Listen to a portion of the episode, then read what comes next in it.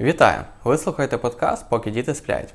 Тут ми говоримо про батьківство, про те, як жити, а не виживати з дітьми. Мене звати Андрій. Я Наталя.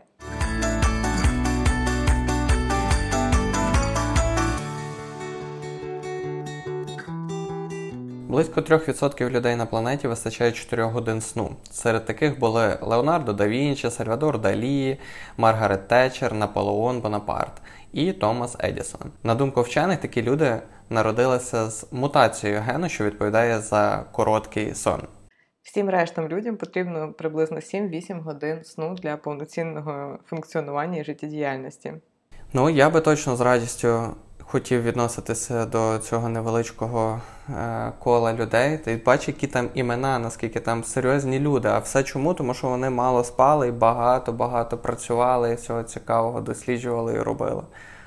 Ну, якщо 3% людей і тільки так багато, небагато відомих імен, напевно, всі решта були звичайними посередніми людьми серед цих 3% людей. Ну, насправді я дуже люблю спати, і для мене це велика розкіш. Е, напевно, зараз сон не настільки добре відновлює, як колись, але можливо це через якісь неправильні ритуали і е, занадто багато екранного часу перед сном чи щось таке. Але якісний глибокий сон це найкращі ліки були від всього. Коли я навіть зараз іноді погано почуваюся, розумію, що в мене і ментально щось мене грузить, і фізично якась втома. Треба просто взяти і лягти разом з дітьми там 8-9 вечора.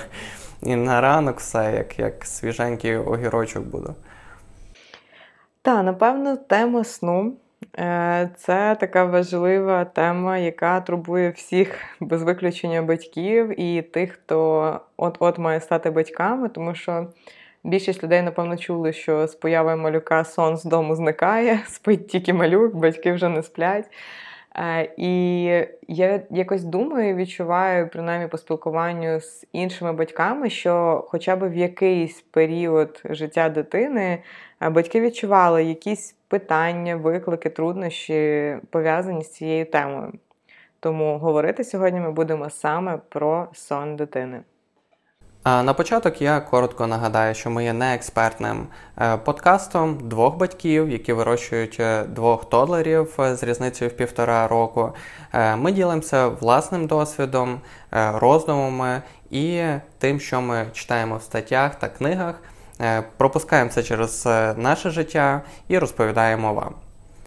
А Десь ми прочитали з Андрієм таку статистику, що народження дитини означає втрату батьками 400-750 годин сну протягом першого року життя малюка. Мені це звучить як правда, близьке до реальності. Ти як гадаєш? Ну, я думаю, це дуже сильно залежить від того, як саме батьки вирішили, ем, що їхня дитина буде спати, тому що, як ми сьогодні будемо обговорювати, є багато різних методик, як е, батьки вкладають дітей, як вони ставляться взагалі до дитячого сну. Але безумовно, перший період життя з дитиною. Це дуже велика кількість викликів для свіжоспечених батьків, тому що дитина багато чого нового приносить в наше життя, і особливо е, це неспокійний і нерівномірний сон, до якого ми всі так звикли лягти собі ввечері у звичній годині і в звичній годині прокинутись. Тут так не працює, тому що протягом ночі тебе будуть турбувати, бо потрібно змінити памперс, потрібно погодувати грудьми, потрібно іноді заспокоїти дитину, тому що в неї е, якісь емоції серед ночі, чи щось приснилося, чи щось таке, і вона не може заснути, і хочеться читати книжку, чи йти кудись там щось шукати їду якусь.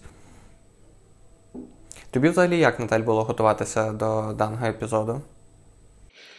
А Насправді мені було дуже важко наважитись записувати цей епізод, і напевно я якось свідомо і підсвідомо відтягувала момент, коли ми будемо говорити про сон. Хоч я розуміла, що напевно неможливо записувати подкаст про батьківство і не говорити про сон дитини, тому що це прямо таке архіважлива тема. Е, яка впливає повністю на наше життя. І я навіть бачила смішний рілс на тему, що е, поки е, там жінка записує, що поки я не стала мамою, я взагалі не могла уявити, що чийсь денний сон може настільки впливати на все твоє життя. І там вона перечисляла варіанти там зарано лягла дитина там на денний сон, до вечора не може дотягнути перезбуджена, потім або засинає ще раз і вже на ніч іде пізно, не лягла спати, взагалі нема настрою, типу, і це як впливає на твій настрій. Там запізно лягла, відповідно, там на ніч пізніше. Ну і різні різні варіації. І цей рілс він дуже смішний, тому що він дуже правдивий. Ми, коли в нас з'явилась дитина, е, я не можу сказати, що ми прямо якийсь дуже чіткий режим. Ми, можливо, більше пізніше поділимося, який у нас був режим е, дня, режим сну дитини, але все одно все наше життя, можна сказати, почало крутитись навколо сну денного дитини і там відходу на нічний сон, і і всі наші плани, чи ми там ідемо кудись ввечері з друзями чи ні, вони крутилися виключно навколо цього. І це як така дитячий сон, це така маленька планетка, навколо якої потім обертаються дві інші планетки, які батьки. Ну, навіть зараз, коли це стосується Авеля, наприклад, йому 3,5 роки, і ми його стараємося вже не вкладати на денний сон, тому що е, ну, коли йому це не є необхідно. Бо бувають дні, коли він втомлений, чи там погано спав нічкою, і це окей, поспати, ми все розуміємо. От, Але коли це звичайний день, то його денний е, сон там на 2 годинки він може вилитись в те, що дитина в 11 годині не може влягтися спати, а потім протягом ночі багато разів прокидатись, тому що його це збу... перезбуджує, йому це трошки міняє і ламає його е, графік. І ми, коли плануємо кудись їхати, в автомобілі є всі шанси, що дитина засне, тому завжди стараємося підлаштувати ще такий е, час, аби це проїзд, цей переїзд він був, коли Авель в активній фазі і е, його не хилить на сон. Е, напевно, почнемо спочатку, коли коли народилась наша перша дитина, е, що ми робили, як ми вкладали, як виглядав сон. Ти як пам'ятаєш, які от перші ці місяці з появи Авеля, як воно для тебе було як для тата? Тому що для мами ми, в принципі, плюс-мінус розуміємо, що будуть якісь нічні годування. А, Як це було для тебе? Дякуємо всім, хто долучився і став нашими патреонами, що ви продовжуєте підтримувати наш проєкт фінансово, тому що це те, що допомагає нам рухатись далі і піднімати більше і більше цікавих і актуальних тем про батьківство. Долучайтесь. Ну, дивись, давай я так е, розіб'ю свою відповідь. По-перше, е, я більше всього, е, більшість всього я забув. Я не знаю, як це працює. Це дуже дивно. Можливо, через те, що кількість інформації, кількість викликів за оцей короткий період там трьох років життя дитини, вона настільки колосальна, що воно просто одне одне е, витісняє. Наші друзі зараз е, народили їхньому малюку вже декілька місяців, але коли я дивлюсь на нього, якби я забув вже, як наші діти були такими малесенькими, і що вони робили, як виглядав їхній сон вночі. Але я пам'ятаю, я пам'ятаю, як е, вночі я прокидаюся, і мене це тригерить. Типу, я пам'ятаю, що я не мав спокою в тому, щоб встати і спокійно робити те, що треба. Звісно, що я там нікому це не розказував і не показував, якось що я не хочу е, там памперс поміняти чи поносити дитину. Але всередині е, дискомфорт був такий солідний. Е, я пам'ятаю, як нічка, я просто ходжу з Авелем на руках, і чи він не пам'ятаю вже, чи він плакав, чи він просто щось собі трошки скигло. Але суть в тому, що я повністю вже прокинувся, вже відійшов повністю сон, і я з дитиною ходжу по хаті. Це було тяжко, і особливо було тяжко протягом дня. Потім ти не розумів, взагалі, що з тобою відбувається, тому що е, ти звик до того, що ти виспаний і можеш йти на роботу, можеш якби функціонувати і що-небудь робити. А тут якийсь новий період, коли тобі треба перелаштуватися, щоб працювати і вночі, і вдень. І і за нагоди е, десь впасти на диван і там перекимарити якихось 20 хвилин. Ну, можна сказати, що все це тривало десь місяців до трьох-чотирьох. Приблизно після цього періоду ми забрали Авеля до ліжку в себе, і тобі більше не потрібно було вставати вночі, носити його, заспокоювати, тому що, тому що можна сказати, що все для нас з цього моменту стало простіше і почало потребувати менше зусиль і дало нам більше можливостей для сну, більшу тривалість нічного сну для нас, як для батьків. Ну, все рівно залишалося міняння памперсів, але так, якби це принаймні швидше робиться. Хочу нагадати, що те, чим ми ділимось тут, це наш суб'єктивний досвід. Ми не наполягаємо на нашій 100% правильності наших методів. Ми ділимось, як робили ми і чому ми робили так, як ми робили.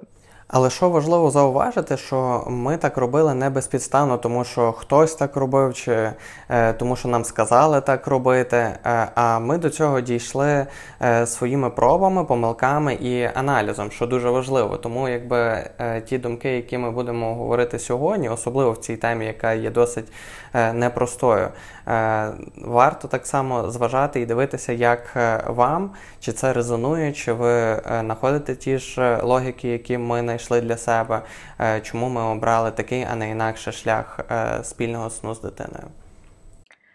А, Перші три з половиною, мені здається, десь майже чотири місяці Авель е, спав в приставному ліжечку біля нас. І, відповідно, так як є нічні годування, я виймала Авеля, годувала. Е, Мені було дуже страшно десь заснути поряд біля нього під час цих годувань, тому я старалася тримати, щоб не заснути. Я більше навіть в сидяче положення сідала.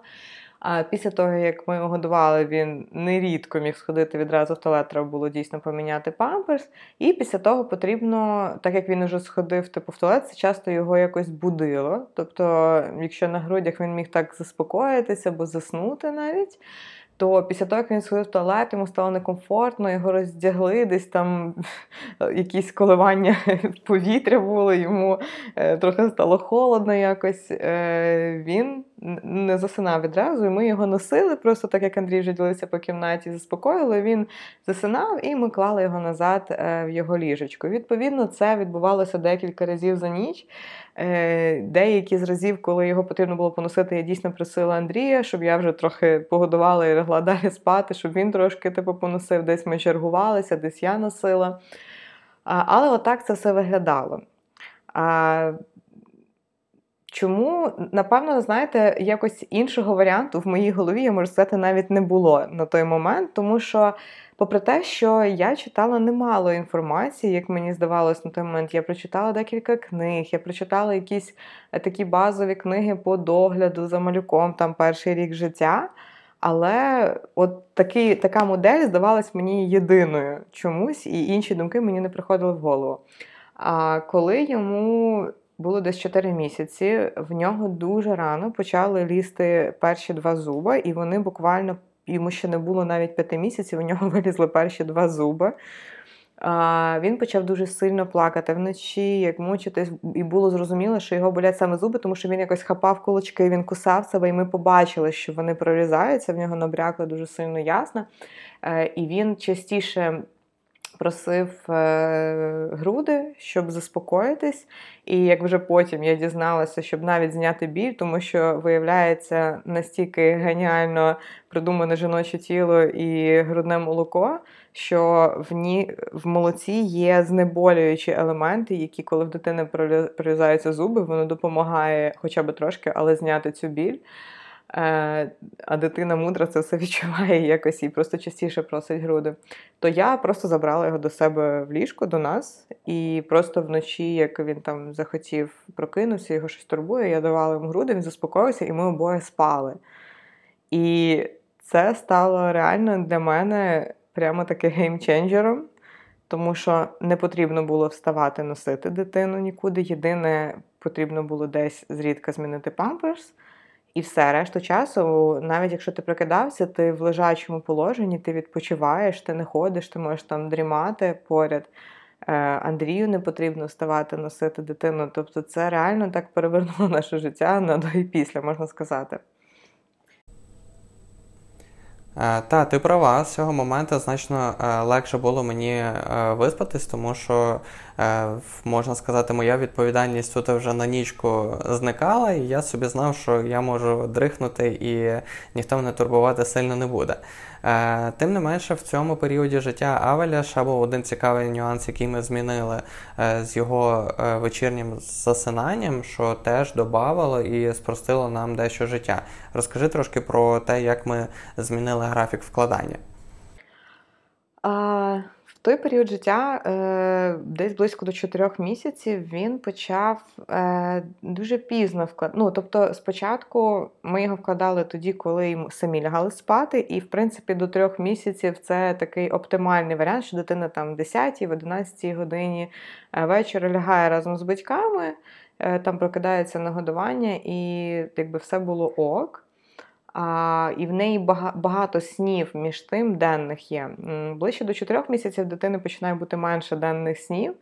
І я помічала, що, попри те, що в нього вже як останній там денний сон перед нічним вже був досить давно. Він же такий виглядає мені втомленим. Він не міг якось вкластись спати, він по ліжку йорзав, пробував перевертатися, він е, ну, просто каталявся по ліжку, і це так тривало знову ж таки до 10-11 години. Але я бачила, що ну, це реально йому пізно, що він же як вимучений, він же не може якось е, спокійно заснути, так як це було раніше. І я почала, як справжній задрот, читати дуже багато інформації від ем, експертів зі сну, різні статті про те, як там спить дитина, як може виглядати її графік, які там в неї є цикли сну. І в одній з таких статей я знайшла інформацію про те, що е, для дитини є таке, можна сказати, комфортне вікно відходу на нічний сон. І це вікно, воно в різних діток по-різному, але це для всіх дітей в цілому проміжок від 6.30 вечора до 8.30 вечора. Це, звісно, мене шокувало, тому що ну, я собі не уявляла, як вкласти дитину, ну, попри те, що вона маленька, е, наприклад, там в 7.30 спати, і щоб вона там спала до ранку і прокидаючись тільки там на нічні годування. Тобто мені здавалося, що якщо я зараз кладу її в 7.30, вона встане в 3, в 4 і буде тусити дуже довго там до першого денного сну якогось в день. Але е, в цій статті писали про те, що. Поспостерігайте за своєю дитиною ввечері, як вона поводиться. І саме особливо поспостерігайте в проміжок між 6.30 і 8.30, коли дитина починає проявляти е, ознаки сонливості. Тобто вона там кулачками три очка, вона зіває, позіхає, е, вона дивиться, так знаєте, в одну точку, їй вже не цікаво там розглядати якісь предмети чи якось взаємодіяти з вами. І вона така, знаєте, ну просто така видно, що вона трошки змучена, втомлена.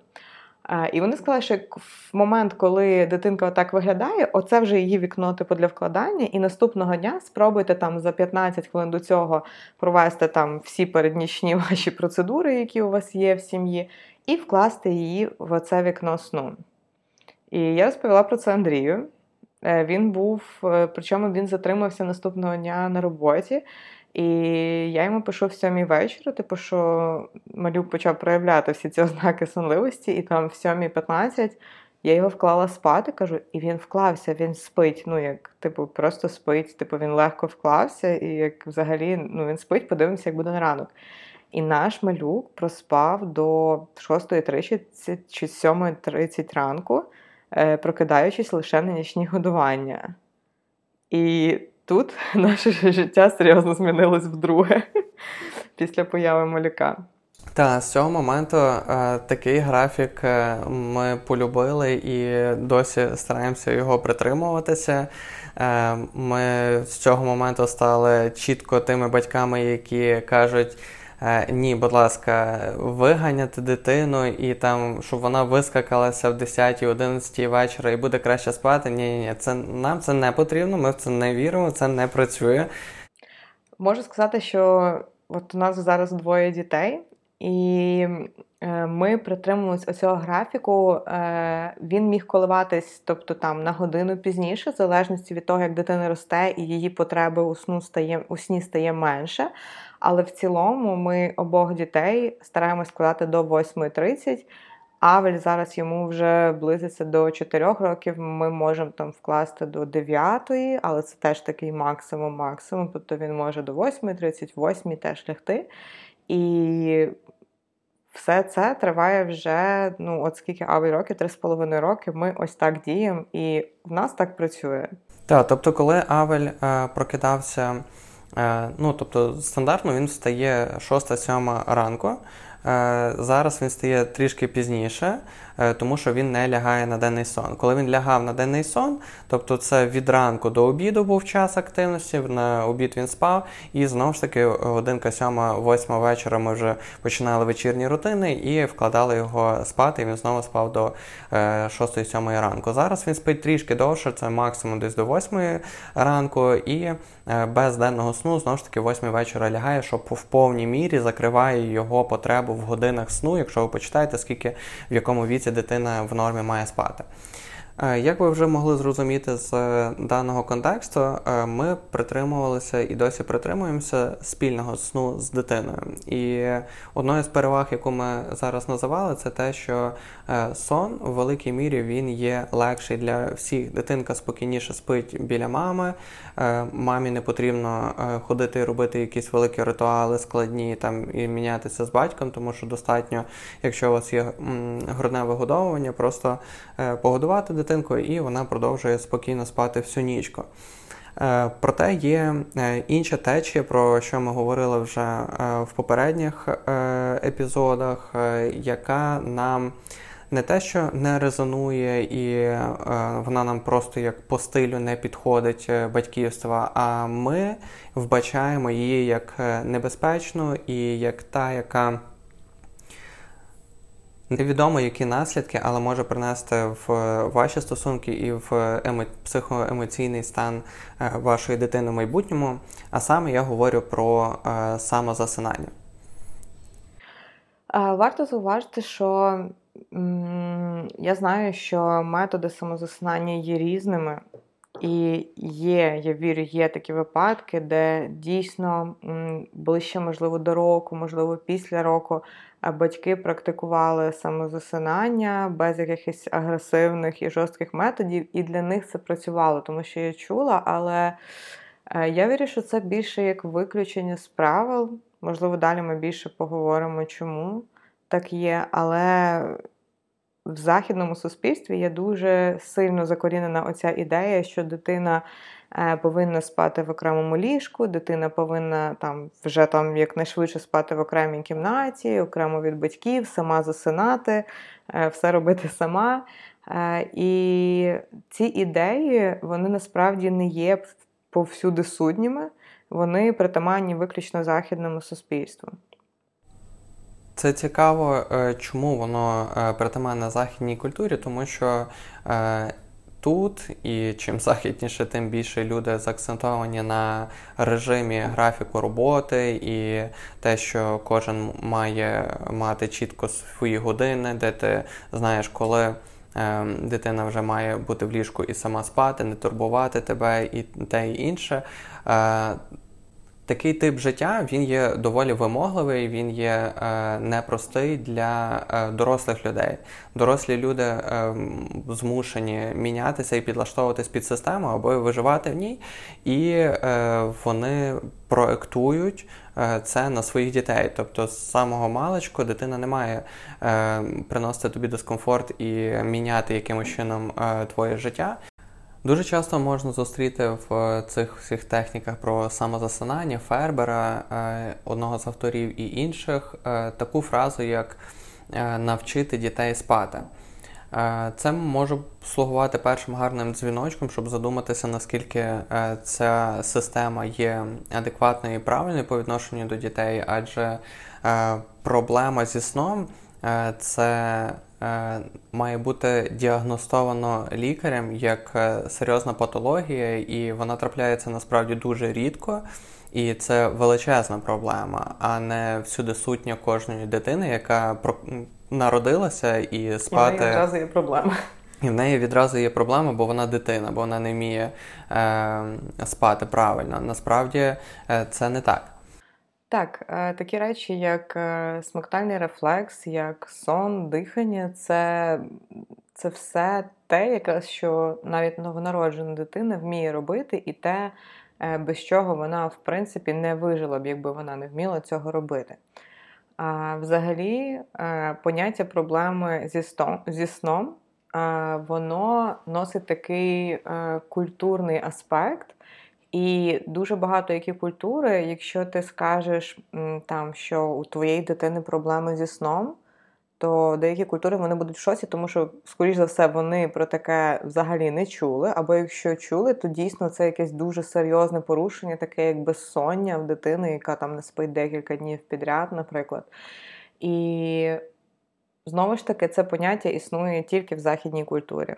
Тому моє суб'єктивне сприйняття, і, в принципі, напевно, не тільки моє, що взагалі е, поняття проблеми зі сном існує в нашій культурі, тому що у нас є певні очікування і вимоги до того, як повинен виглядати сон новонародженої дитини, потім там сон двохрічної дитини, сон трьохрічної дитини.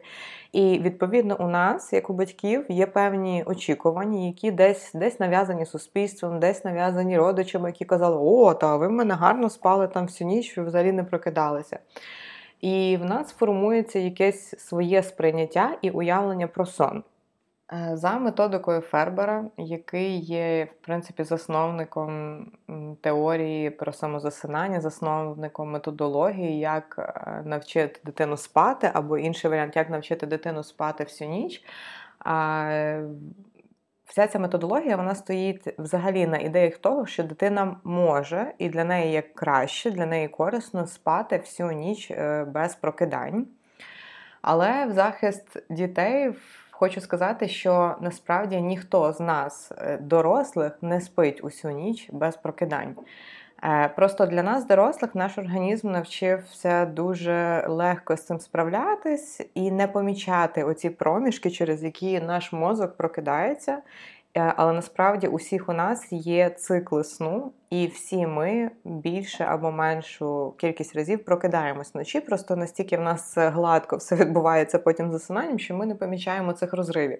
Дитина наразі вона ще помічає ці розриви, поки вона маленька, тому що вона ще дійсно е, не може заспокоїтись сама, і їй потрібен хтось дорослий або щось інше, як говорять ці методики, щоб заснути і спати далі. Одна з причин, чому ми е, не підтримуємо е, дану методологію, через те, що вона повністю е, суперечить основі вчення Гордона Ньюфолда про теорію прив'язаності, яка в своїй основі має те, що ми маємо бути відповіддю і відкликом на потреби дітей.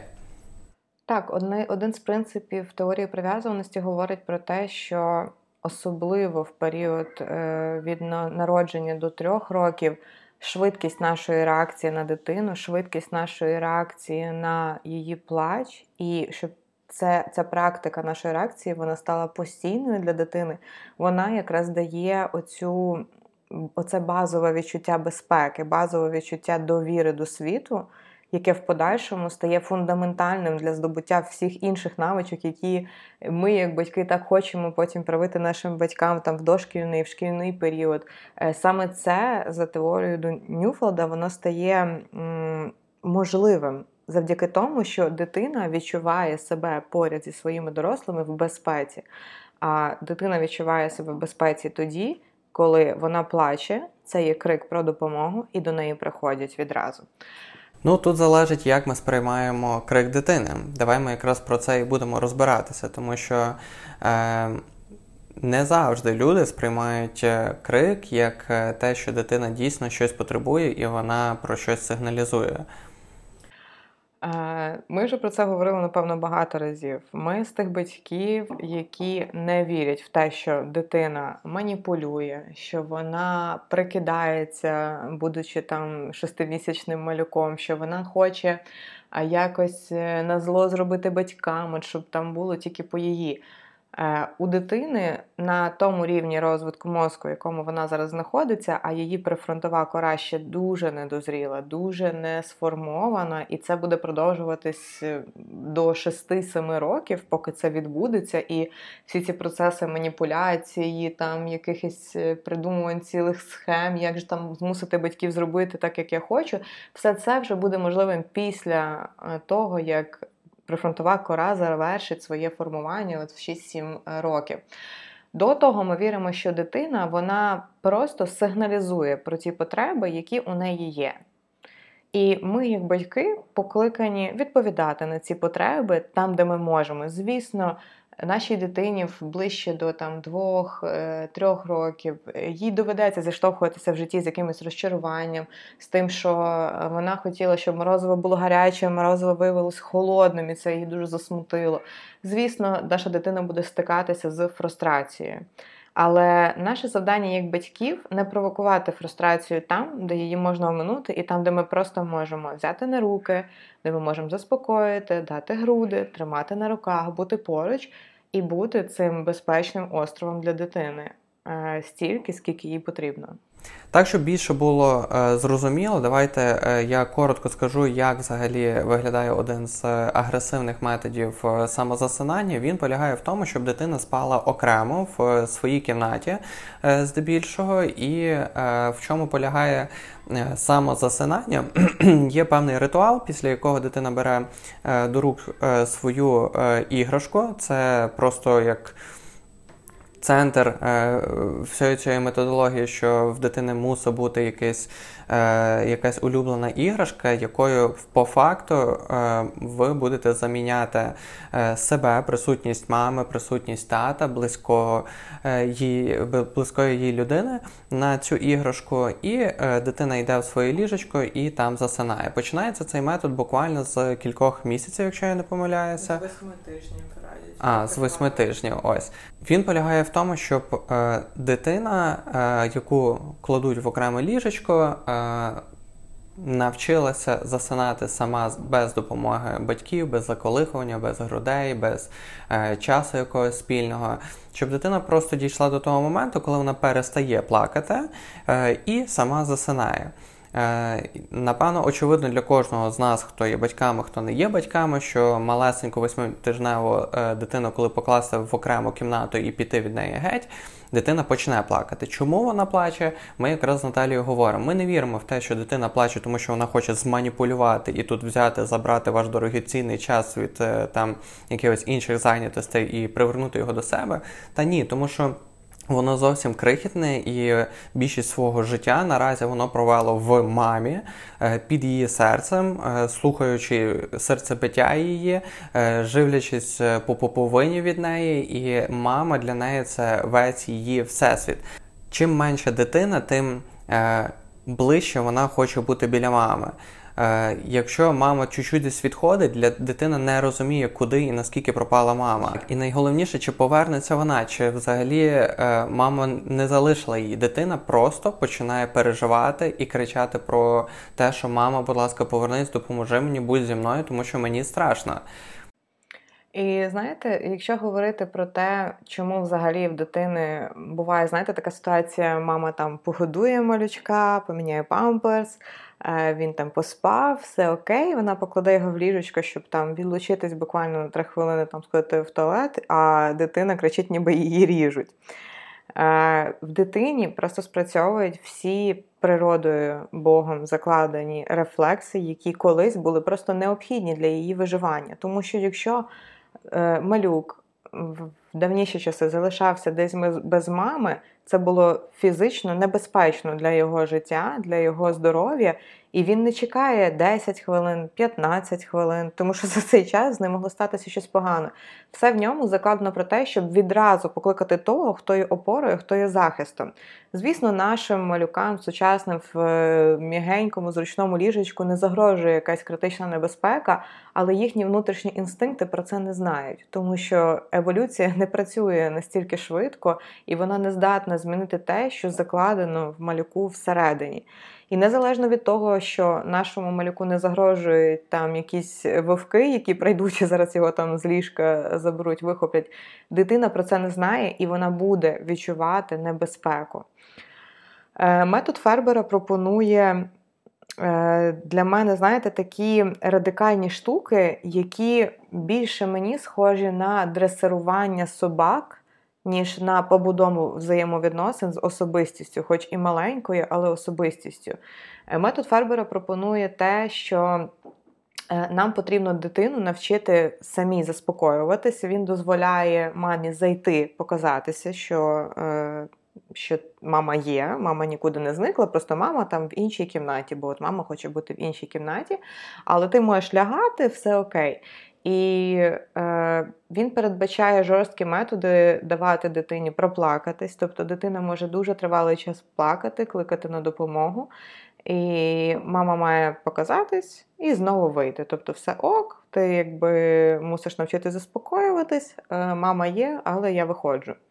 І взагалі, оця концепція з іграшкою, вона, напевно, знаєте, вбиває мене найбільше, тому що а, особливо маленьким дітям, таким до року, хто хто знаходиться там весь час з мамою, або сплять в одній кімнаті, або навіть в одному ліжку, цим дітям їм не потрібна іграшка зазвичай. Звісно, уже в період там двох-трьох років дитини може з'являтися улюблена іграшка, тому що дитина формується як особистість, і в принципі їй стає цікаво гратися з іграшками. Але сама ідея того, що в дитини до одного року є оця іграшка, без якої вона не може спати, е, це просто метод замінити близьку живу людину, яка потрібна цій дитині якоюсь бездушною такою річчю. І причому, знаєте, є оці жорсткі правила. Я не знаю, чи ви чули, хто не знайомий з цим методом, що ця іграшка вона може знаходитися там лише в ліжку або лише в тій кімнаті, де знаходиться дитина. Тобто цю улюблену іграшку дитина не може виносити з кімнати.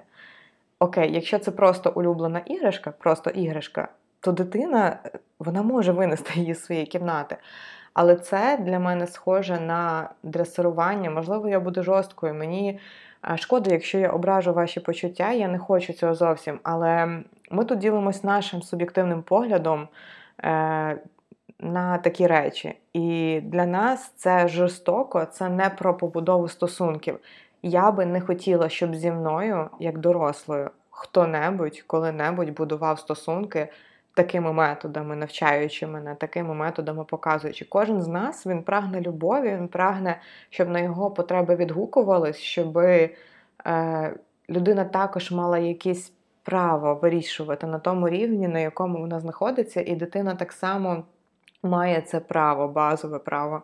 Е, з появою на цей світ саме тому ми про це і говоримо, е, тому що дітей нікому захистити. Е, вони справді є найнезахищенішою верствою населення, е, і якщо ми дозволяємо трактувати їхній плач е, в немовляцькому віці як маніпуляцію і готові лишити дитину, щоб вона якось її провчити чи чогось навчити, наскільки це неправильно по відношенню до її емоцій, тут немає абсолютно ніяких ніякої емпатії до дитини. Е, давайте нагадаємо, як ми вже раніше з Наталією говорили, що е, коли дитинка підростає і доходить до віку тодлера, е, вона може робити речі і засмучуватися з тих причин, які для нас виглядають абсолютно безглуздими, як для дорослих. Вона може сумувати, тому що там банан зламався на дві частинки, вона тепер його не може їсти, тому що він поламаний і так далі. Схожі ситуації. І іноді нас це виводить, і ми навіть сердимося через це. Е, напевно, це гарний момент, щоб задуматися, наскільки е, ми.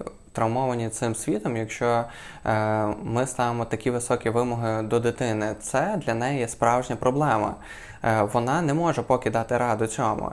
Для неї це те саме, що для нас е, зламана якась серйозна частина в автомобілі, або е, протікає якийсь кран в хаті чи щось інше. Для дитини це може бути повною дурницею, а ми знаємо, що нам потрібно десь відпроситися з роботи, витратити додаткові гроші, дзвонити, шукати нормального сантехніка, вислуховувати, як той сантехнік буде тобі щось розказувати, не те, що треба, і це може нас засмучувати.